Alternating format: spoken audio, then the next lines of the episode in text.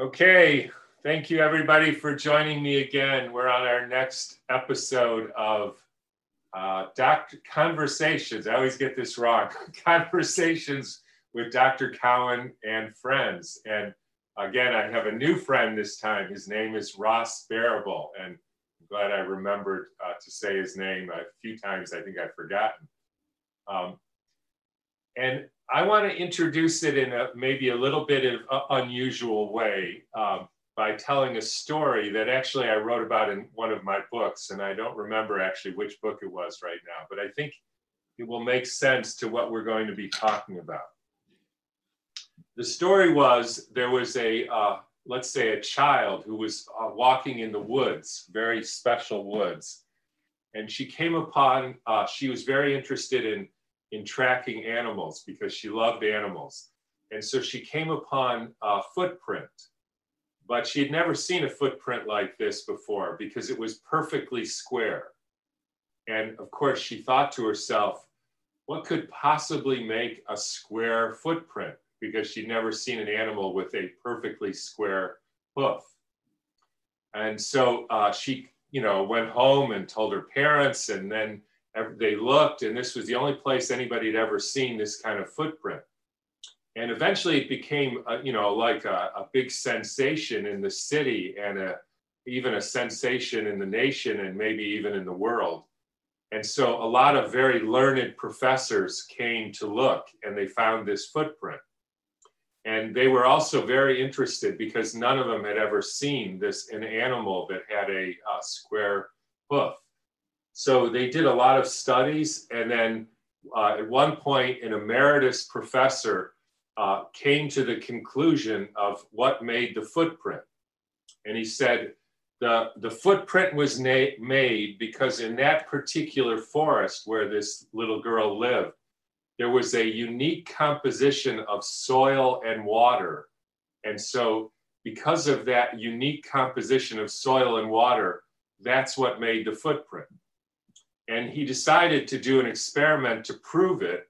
And so he got a square uh, piece of wood and he put it on a big stick. and he went to a concrete floor and he pushed the stick into the into the concrete floor and it didn't make a footprint and then he went to the to the local river and the local uh, uh, pond you know the like the lake and he put this uh, square footprint that he made out of wood into the lake and it didn't make a footprint. And then he published a paper and was given the Nobel Prize for discovering that the reason for the footprint is the unique composition of soil and water in that forest. Now I can see Ross, you uh, moving your eyebrows there. I think most of us would think uh, this guy, even though he's an emeritus professor, I think he missed the point. Because while it is true that in order to make a footprint, you do need a kind of soil and water, or at least a medium in which to make a, a, a print, right? But nobody in their right mind, except unfortunately scientists and now doctors, believe that the footprint was made by the composition of soil and water. And unfortunately, the reason I bring that up is because uh, we have a theory of science and biology that we are made of only soil and water. And you see, I think that we're made of things like light and energy flow and today we're actually going to talk about something I've never uh, talked about, which is another thing that organizes the, the soil and the water, in other words, the substance, into a biological entity, and that's sound.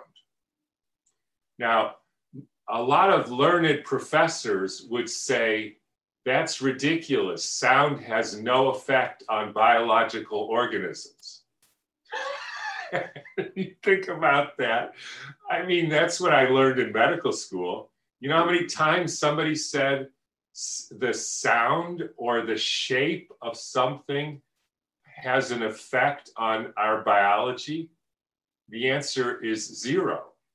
And I can tell you, if we ever said, well, don't you think like if somebody chanted all day, or if somebody listened to certain music, or if somebody had certain tones from certain gongs or harps or something, that it might actually change their biology? They would say, no, we are only soil and water. That's it. And anything else is, they would start going like, woo, and stuff like as if there was something sort of uh, inhuman and literally crazy about what you were what I was saying. So of course, as doctors, we all learned to not say anything about that. And then when you when you practice not thinking like that and not saying like that for 10, 20 years, mm-hmm. you actually might believe it. Even though you knew that this was nonsense. Uh, so this uh, when I when you contacted me and said you were uh, and again I, I love it if people correct me if I'm wrong, but you have uh, created ways of making sounds out of using shapes, and I think a very special ability to to work with geometry and substance as a sculptor to create sounds which my guess is actually have a profound effect on human and plant and animal biology. And that's why I wanted to talk to you because I have a feeling, even though I don't know that much about that, right? You know, that's not, I never really looked into that. My guess is you do, and I, I want to hear about it. I have another thing to say about is an introduction here, and I know it's a little long-winded, but um, some people may respond because I often get a lot of feedback from these interviews and say, well, it's, it's all very well and good what we're hearing here, but th- this is a say out of my price range or or it's you know why do you bring this up since it's inaccessible to most of us to actually have access to what you're talking about and I, I actually don't like that kind of quote criticism.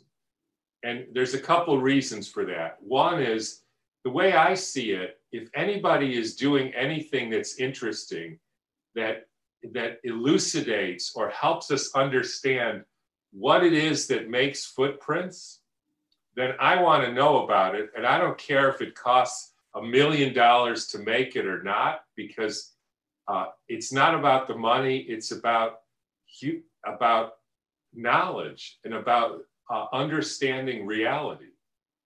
And the other thing I would say about that is, you know, I heard recently that we put in, uh, we, uh, the national government did a $1.2 billion grant to Egypt for uh, foreign policy aid. Now, I just want to say, I, I have nothing particularly against Egypt. I don't want to hear from a lot of people saying, What's your problem with Egypt? I don't have any problem with Egypt. But I also think that if if what you're saying and which I which I think is actually what we're going to hear is that this could help us by being exposed to certain sounds live better lives here which is what I think is is actually the reality then I don't see why our government can take 100 million out of that 1.2 billion and give it to you and put one in every town square in the country. I mean, I'd love to hear the argument that that use of our resources is a worse use than giving, you know, Egypt or I could name a million other places that things we do with our money that I don't think help me at all. And I don't think they help the dolphins and, and the daffodils and our children and a whole lot of other things. I could be wrong about some of them, but I don't think so. So I know that was a long winded introduction, but I hopefully it'll set the stage for uh, my next question, which is Ross, well, welcome to my interview show. And I would love to hear how you got into this, what you're doing, a little bit of your background, and then really, uh, I, I, hope we can focus on what you know if, uh, about the relationship between shape and form and sound and human and biological health. And I know those are big subjects, but uh, and again, I just I'm grateful for you giving us the opportunity. Sound biology. Well, you, are asking the right questions. Good, Tom, and thanks for thanks for having me um, as a guest. Um, um, so how'd you get into this? How did I get into this? Well, I, I yeah, I knew you were going to ask that, so I, I, th- I, thought about this, and um, uh, I, yeah, I grew up. I grew up um, in, in, a family that was fairly musical. We all took piano lessons. I, I start. I, I was. Um, I started playing the flute when I was in college, just out of my own interest. Um, and I've always, my dad loved music. I just, I've always, I've always known that I've always had this feeling that there is a, there are, there is a sound out there that is so beautiful and so immersive that if I could only hear that sound or create that sound, it would transport me to altered, to higher, more, just beautiful, refined states of consciousness. And that to me, that that to me is like a memory. It's a deep embedded memory within my soul that I've always known. I've always had this feeling that, oh my God, I just want to hear that sound that can that can that can change everything I think that, some people I, used to call that the music of the spheres. Exactly. So, in other words, your quest in life was to literally hear the music of the spheres. Well, I, I my first experience of that was um, I, I, grew up in southern Ontario, and we lived about 200 yards from a, a train uh, railroad track, the CPR railroad track. And I can remember walking out those tracks like at dusk on a Friday night because I, you know, I wanted to connect with something, you know, in my early teens and walking out there. And this railroad track was run along a high berm. And on each side of the track were these huge uh, swamps, frog ponds. And at dusk, the frogs would chant back and forth over the top of the berm. And I would just stand there and close my eyes and listen to these frogs chanting this this this this harmony you know this harmonic choir was going on and i remember having this feeling of just really longing to feel connection i was kind of a loner i was always into individual sports and just listening to that sound i just felt so completely connected to nature being embedded in this harmonic choir of frogs. And I, I, you know, looking back, I, now I understand what was going on. But that that took away that that deep longing to connect because I felt connected in that moment. And so that was my first experience of going, man, sound is powerful. There's something going on here. Yeah. And um, yeah, moving on, you know, my twenties, uh, I used to used to go to this uh, every Wednesday night. I used to go to this group and we would chant for days and om and all this stuff. And one night, a gal walked in with a folk harp, one of these one of these things here, and started playing the harp. And I heard that, and I I was beschmitten. I just with the harp, not the girl. and I said, man, I've got to have a harp. I wow. just it's one of those one of those those um, key moments in your life when you absolutely know yeah. you know something for sure. Every cell in your body says, "I got to have this experience." Sort of, it's sort of like falling in love, but now not we're talking about not with a person, but with it. What it's not even the instrument; it's the sound. It's the sound of that instrument. Yeah. And so I took it home and and looked inside the sound box on it, and, and, and the guy that built the thing had his phone number, name and phone number in there. I called him up and said, "How do you how do you build a harp?" And and two weeks later, I was on a plane to California, and I spent three weeks with a harp builder out there and started building folk harps. And I did that through my 20s and 30s. I built hundreds and hundreds of folk harps, four different sizes of folk harps. I played them. My wife played I built them. My wife played them, and we did the whole folk harp scene for a long time. And through that experience of building these harps, stringing them, tuning, listening, tuning, listening, tuning, tuning, tuning, tuning, I developed this um, inner um, sensibility and um, sort of intuitive sense of how to create sound? How do you listen to sound? How do you create harmonics? You know i would it's through listening and listening and playing and tuning. And that evolved um, so let me stop you there for a second. So it sounds like you already had a, a good sense of music right? Because that you got from your family in a sense it sounds like you were also pretty good at building things, or at least. Yeah, I was. I was. I was always always been very hands-on guy. My dad always had a shop in the in the in the barn. He always said the barn never let me down. So, All right, so, so you you weren't intimidated by building a harp, no, like that was like no, building. I was not. You know, I, I I started off building dulcimers, which are these little four-string instruments, very very simple instrument, but uh, I I knew that I wanted to build it. I knew I could do it, and I finally got my my tools together and got a shop and and and started building harps. and And I had a I had a guy, a local guy that was um, worked with me in in Tallahassee, Florida. He was a, a large concert harp builder, and he mentored me.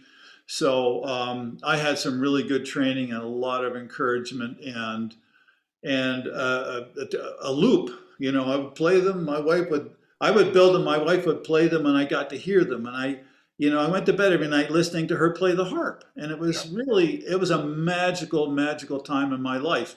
And that, when you take the folk harp outside, uh, you know, uh, and put it in the wind, the wind blows through the strings. That creates this Aeolian wind harp effect, and that was the first time I ever experienced the Aeolian harp it's certainly. So I'm going to stop you again for a minute, and I'm going to show my musical ignorance. Um, so you mentioned that you were hearing harmonics, right? Mm-hmm. What is a harmonic? So a harmonic, uh, wind harps generate harmonics. So the fundamental tone is like a C. You got a C, a C note. Is a, is, is call let's call that the fundamental. The first harmonic is the octave above that. So in other words, the same note, just a higher octave. Note, an octave above. That's the first harmonic. The second harmonic is a G above that.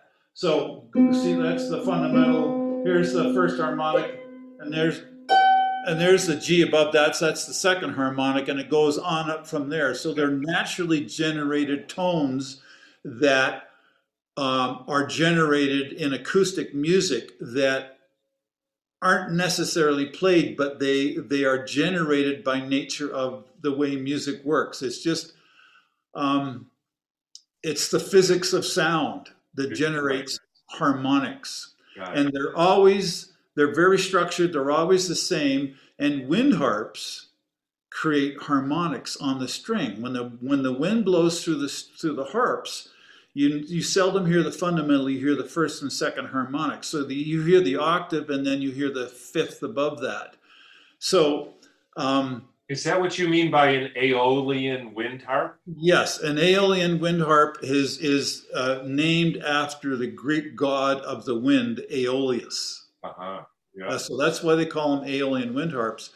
And that was that. So the folk harp is the ultimate Aeolian wind harp because all the strings are tuned. It's got this beautifully uh, vibrant uh, resonant sound box attached to the strings, and it works very well.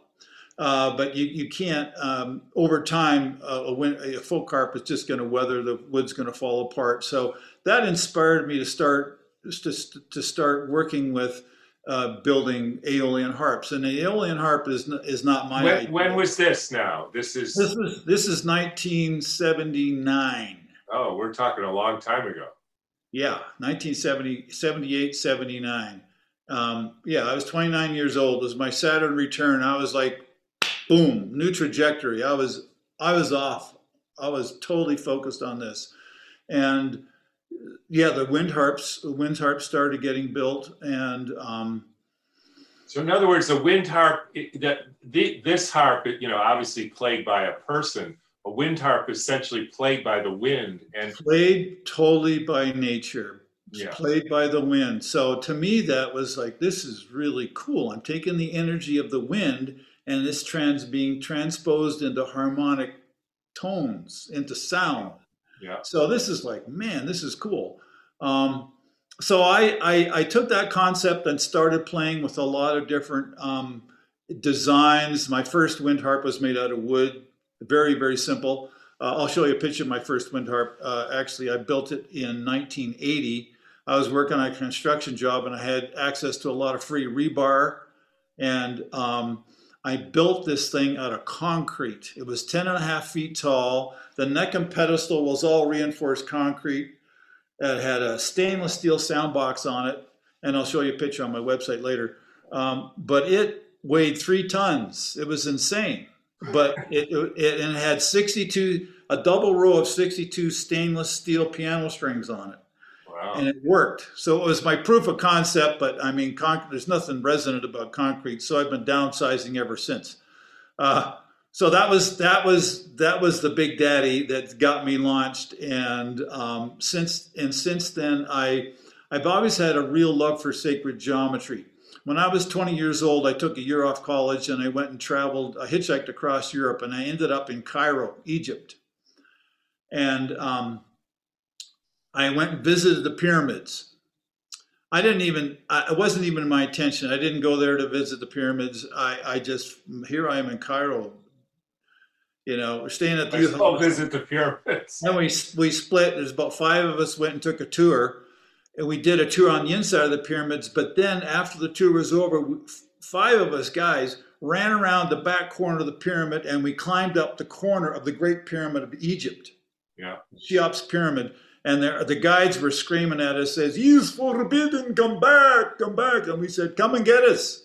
yeah So we crawled up to the very top of that pyramid and sat on the capstone of that pyramid for about Wow. three, three hours, and it felt like three minutes. That that ex- that was like a it, up on the top of the Great Pyramid. It's an electromagnetic null zone, and it it tweaks your perception of time when you're in that space like that. After that trip, I was it tweaks it in what way can you say more about it, that it tweaks it. it. It's like you feel. It's like we were up there three hours and it felt like three minutes. It time. It's like time stopped. wow And I know that magnetics. Uh, if it's like if you want to erase a tape, a CD tape, put a magnet on it. It'll erase it. Yeah. So magnetic is magnetic energy has everything to do with how we encode emotional our emotional memory yeah. we get magnetically attracted is there's a i can't really articulate it any any deeper than that but i know that uh, magnetism affects our perception of time. Um, you get out of the earth these, these astronauts when they leave the magnetic field of the planet you better believe their perception has changed. Yeah.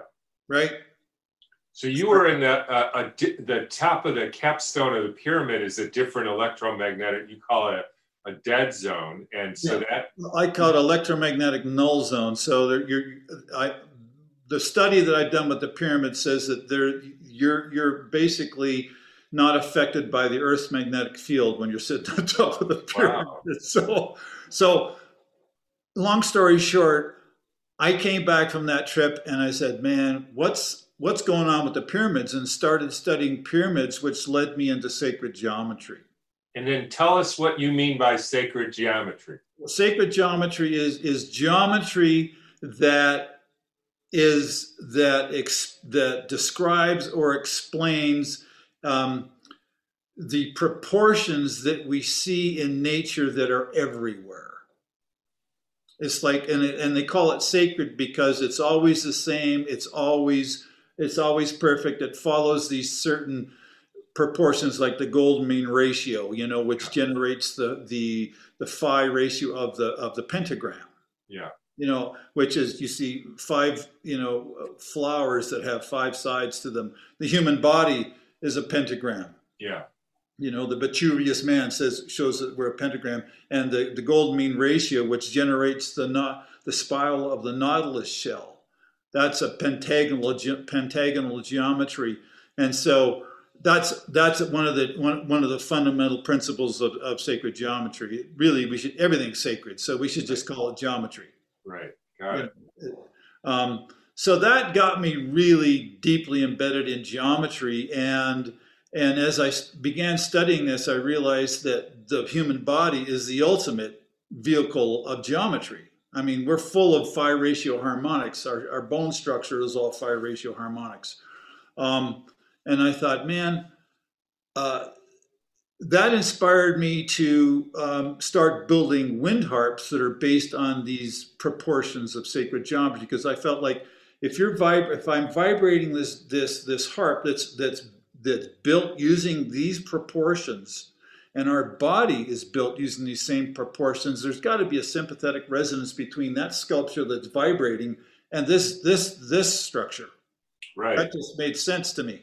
Yep. And then to tune this and, and to put strings on it and tune the strings to the same um, harmonic intervals that are embedded in all of nature like the you know the pythagorean scale and and and, and um, making a at 432 instead of 440 and build a scale on the on those proportions it's like that just was a no-brainer to me so that's so you eventually even got into the, there's differences I've heard in the actual, you know, tuning of the scale, which eh, to our in our, ours isn't quite right.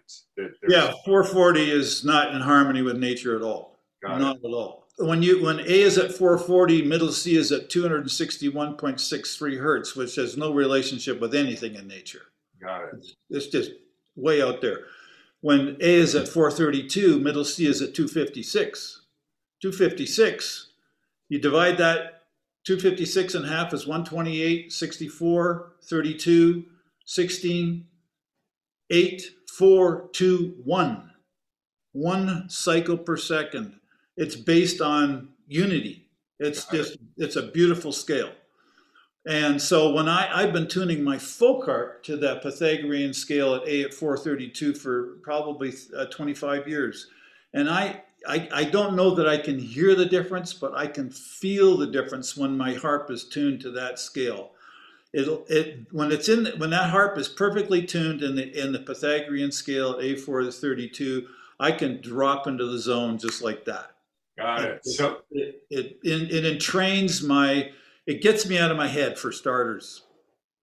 So what you're talking about here, it, it's I would say it, it maybe started, or you could describe it as a theory that if I expose myself or any living thing to these particular uh, frequencies that are in tune with nature, a that will have an effect on me, and that effect may be to bring bring myself into a more healthy, harmonic, peaceful, I don't know what word, relationship with myself and with nature.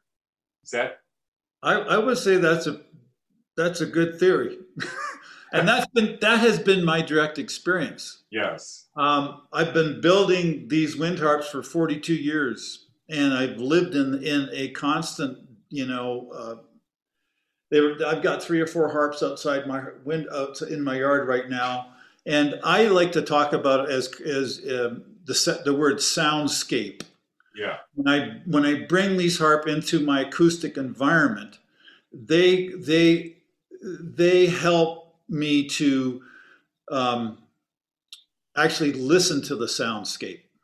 They create their own their own soundscape, but they're also um, listening to and playing with the natural soundscape with the with the wind that's going on the birds that are singing over here the you know in the spring the frogs in the pond down below. And in august when the crickets are out at night these harps are singing with the crickets. So they're the they're uh, they're a symphony going on. And really the the you know i've thought about this a lot. What is the value of a wind harp? I mean uh, for me what the wind harps do, and, and is that when they sing, when the wind is just right and the, the wind's blowing through the strings and they're vibrating and creating their harmonics, the, the harmonics that are generated are a function of the velocity and the quality of the wind. So there's two factors there.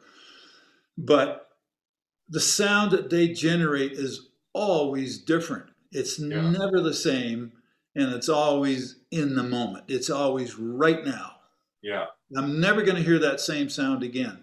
So Right. when I'm walking around the property and I have have my my shop here, but if I'm just taking a break and I'm walking around, and I hear the harp sing. Even to this day, I will stop and I will just listen to that harp, and that does a couple things. Number one, it just it brings my attention u- units to the moment, this moment right now Yeah. And it allows me to listen and look up and stop and just listen to the harp and then i'll get to li- then i listen to the greater soundscape and maybe i'll look up at the sky and over at the mountains and it i get a moment to appreciate and have have a moment of gratitude and just stop.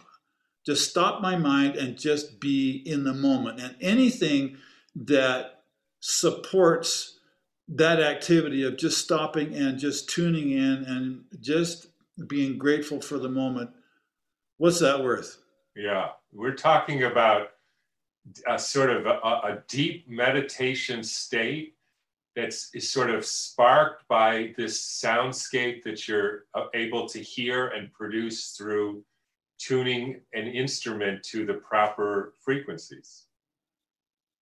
Essentially, Yeah. what- yeah yeah. And I mean, the, the, the physiological benefits are, you know, I, I can't, I can hardly imagine anything more health giving than doing that.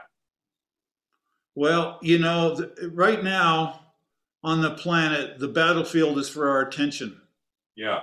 if i can get your attention i can influence your perception of reality Yeah.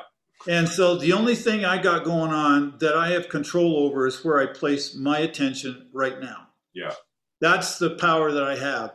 And this is this these instruments or, or playing the gong is an opportunity to um, practice. It's like a spirit. It's like a spiritual practice.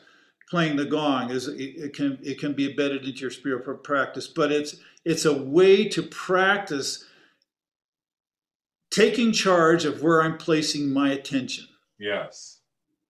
right now. Right. and then yeah. if I if I don't have control of that, I'm at the effect of everything going on out there, yeah.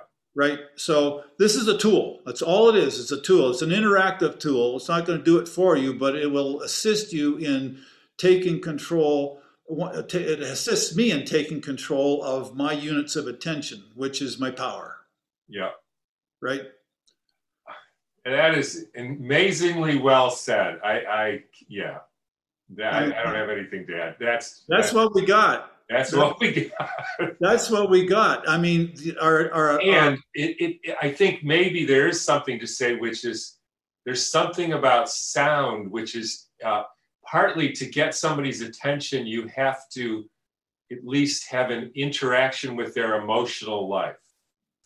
And I mean, the the, the idea, there's nothing that does that better. I mean, smell does it too, but sound is. oh, Uh, I mean, sound, sound goes right. It it, tra- it it it it bypasses this thing and goes right to the to the heart. Beautiful sound is. That's why in every spiritual t- tradition from the beginning of time, they have used some form of sound as a setup for meditation. And the Buddhists have been playing their horns, and they've been playing gongs and bells forever. yeah, uh, you know, uh, but that's what I find is that um, if I just sit down and play play the harp, the harp is my is my therapy. It's my music therapy. Is just sit and play the harp, and that's how I connect. But if I need inspiration, I sit down and get. I say, Ross, go and play your harp.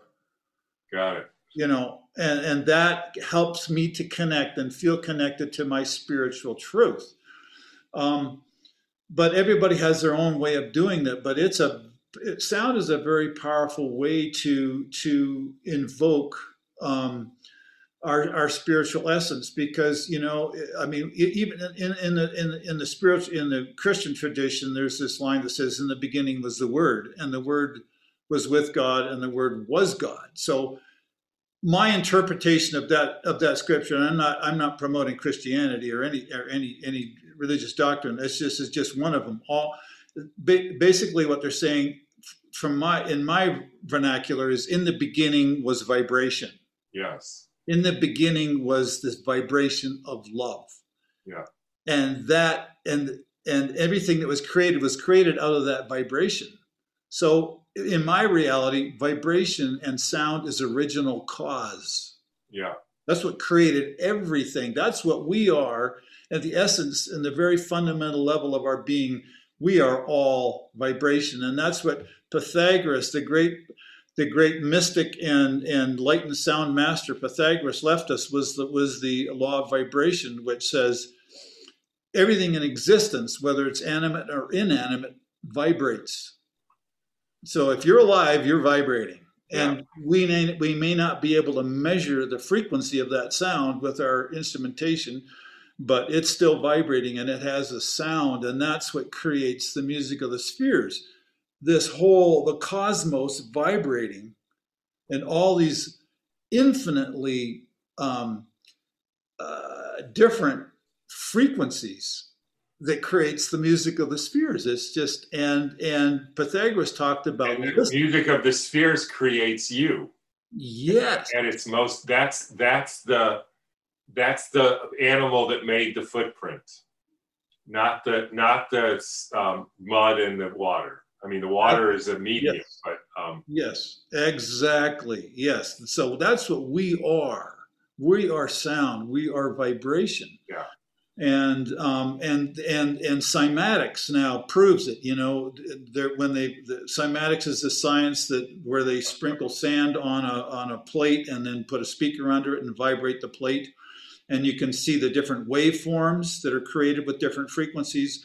Sound structures matter. We know this, and now they're doing it with water they're vibrating water and looking at the sound, these three dimensional sound bubbles that are generated through different frequencies. And there's just this beautiful, complex uh, waveform within in a, in, in, in a in a um, in a um, sphere, a sound bubble, and it's moving and morphing and changing. It's just so beautiful to watch. But that that really proves that you know that's what we are. We're, we're water. Yeah right? So a little bit of minerals in it. Little, with a few minerals in it. You're right. So, so we're profoundly affected by sound. Yeah, profoundly affected by sound.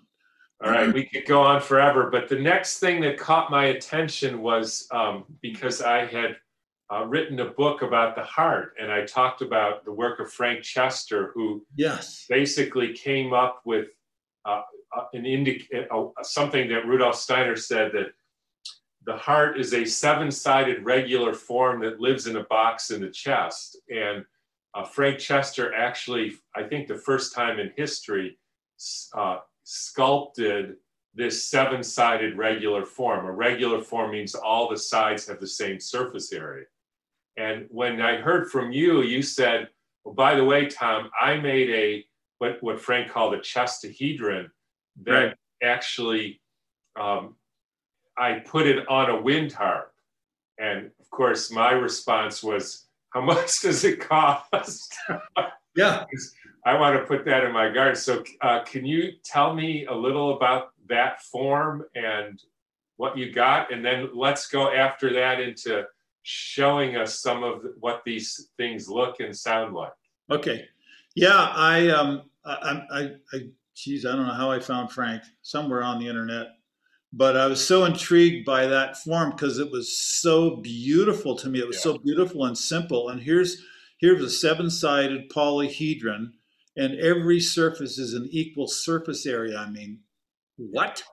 Yeah. Never heard of such a thing. That right. was and so. I actually went and took a weekend course at his place uh, in, in, San Francisco, and um, he he gave his teaching about how he finally generated this this form, which was which is generated out of the tetrahedron, and you open those those three petals to this place, and where it generates the the kite shapes, and lo and behold, and when he, when you get the kite the same surface area as the um, as the equilateral triangle, that generates the, the the what he calls the chestahedron and then he spins this thing. He puts it on a vertical axis and spins it, and it looks exactly like a bell. Yeah. You seen that video? I have. And I'm going, what? So this is, and then and then he and he started connecting seven sides with the seven wraps of, of muscle around the human heart Right. in all these Yeah. different directions.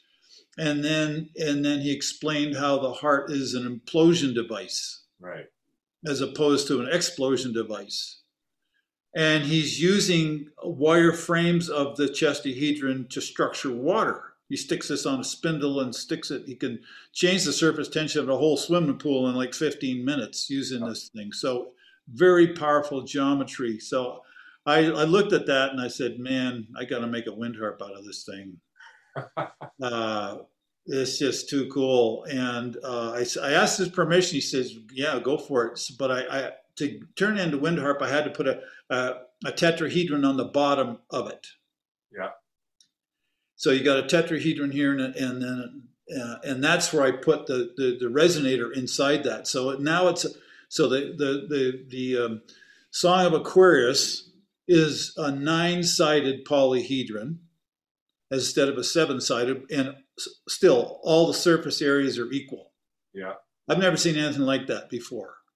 Um, and it sounds amazing. And I, I, I said, man, I got to make this out of titanium because that's the metal that I've been using for uh, 30 years. And it's the ultimate wind harp material. It's, it's half the weight of uh, steel, twice the strength, super light and super flexible, but non magnetic.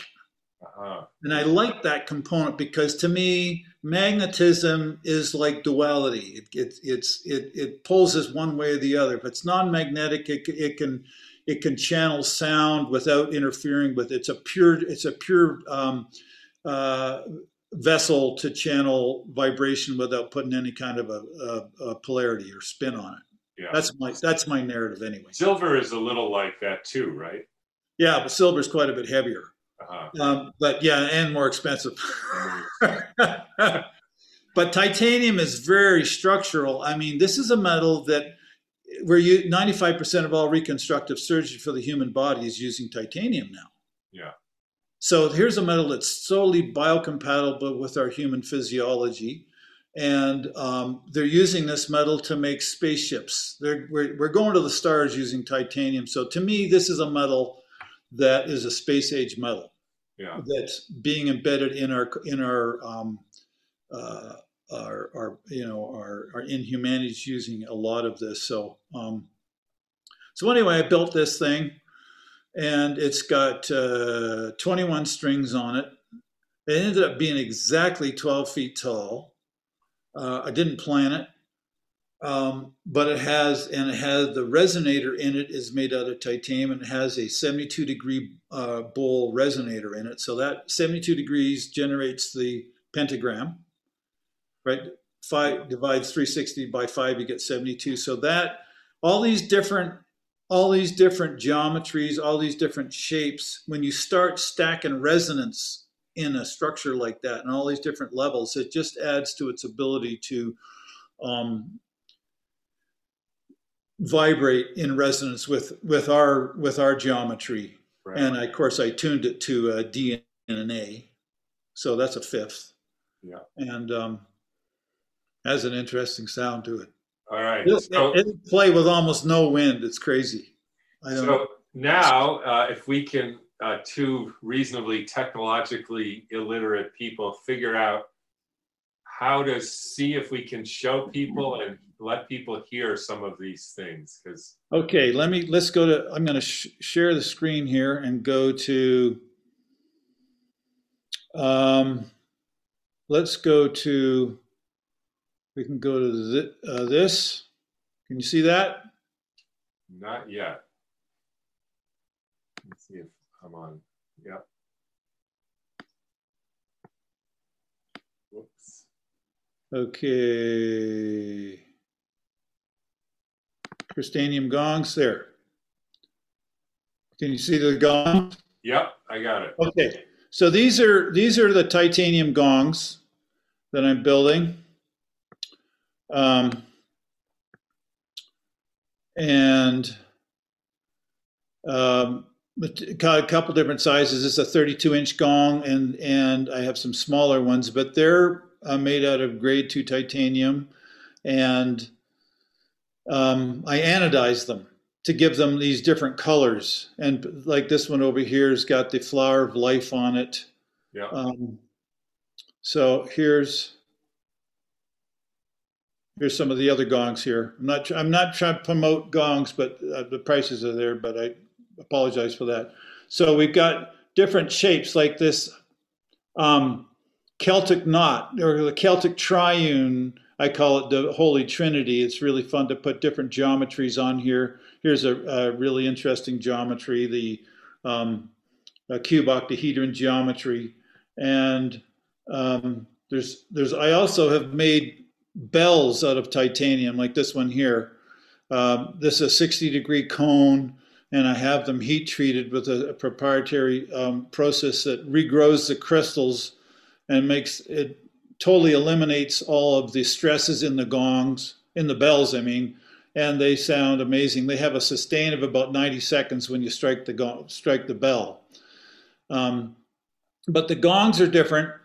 You can play the gongs and play different areas on the gong to get different tones, which is way more um, um, interactive. So those are the those are the gongs made out of titanium and the and so here let me just play this let me play this video that explains what's interesting about crystanium gongs.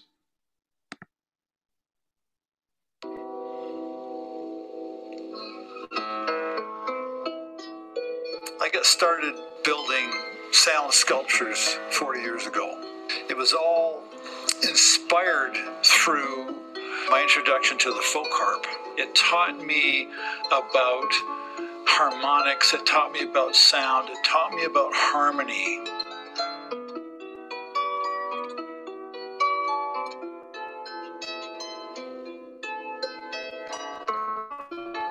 That evolved into building wind harps out of metals have a real resonant affinity with titanium as a result of an auto accident and, and reconstructive surgery involved having some titanium placed in my forehead.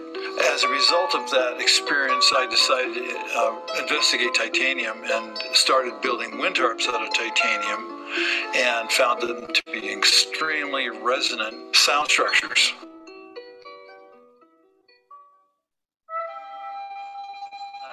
Name my company Crystanium Gongs because titanium has such a crystalline tone to it. I have no interest in d- duplicating anything else that's out there in the gong world.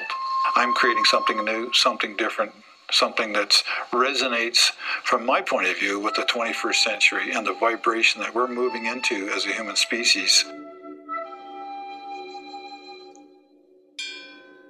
My experience with the gong is that it supports in collecting all my sensory currents, all my scattered energies, thoughts, feelings. So as I'm playing that gong, that's the only thing I'm doing is I'm listening to the sound of that gong.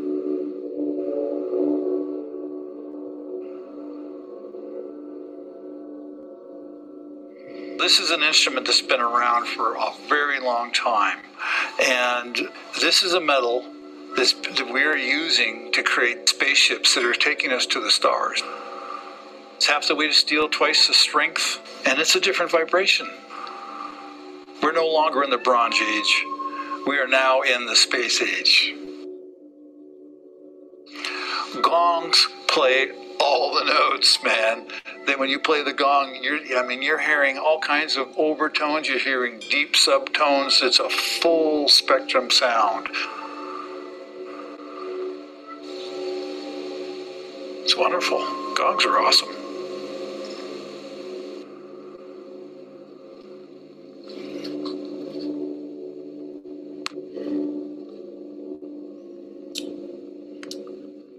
Okay.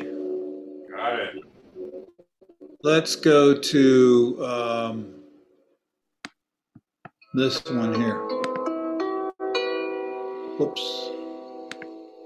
Let me turn this. Whoops. Stop. So here are the harps. Here are the harps. So um, these are public in, public commissions, public installations. Um, one of the earliest. Uh, I'll show you my very first wind harp here. There's one here. There it is. That's the uh, the Soul Cry wind harp, built in 1984. Uh, the neck and pedestal was reinforced concrete. It's crazy. As stainless steel sound box, and the flowers went crazy. Wow. Those are moon those are moonflowers, and they they start crawling up the strings. wow. They went nuts. They just loved that sound, and that was that harp was uh, installed in, out in front of my shop in uh, North Carolina, Glendale Springs, North Carolina. So it was just you know lots of rain, lots of yeah. It was a tourist attraction for many years there. Wow. So that was the very first harp. Wait, yeah, it was it was crazy to move, and um, and then this is this is more 21st century. Here, this is a Star of David wind harp made all out of titanium. The sound bowl is titanium, and then um, the base was made out of stainless, and you could sit underneath this thing because I, I left an open portal between the sound bowl and this bell, this titanium bell, and you could sit underneath here and listen to the sound coming right down, right down through here.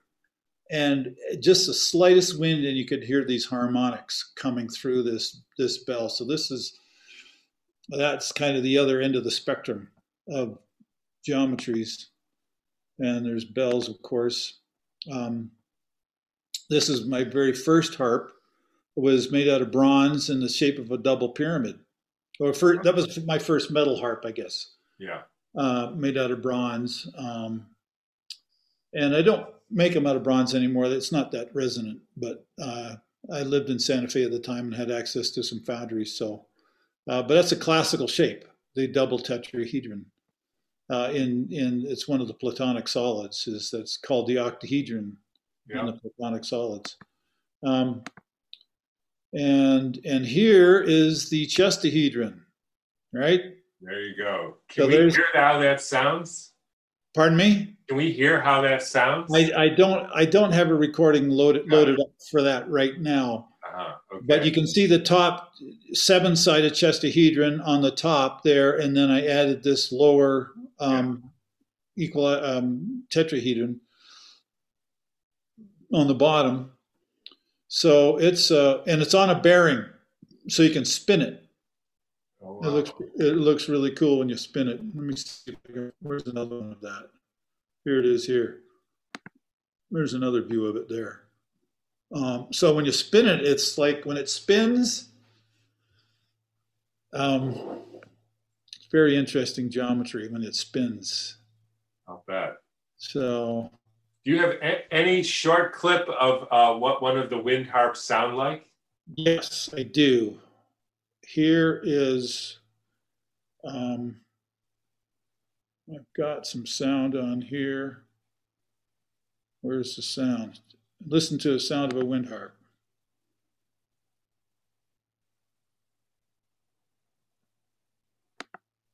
You got to turn up your, your volume to hear this.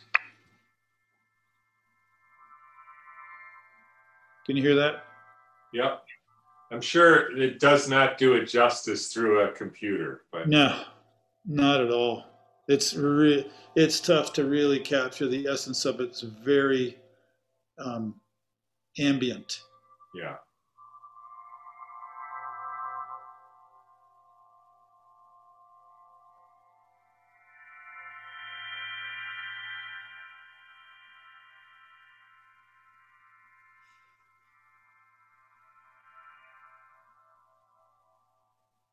It's amazing. All right. Okay.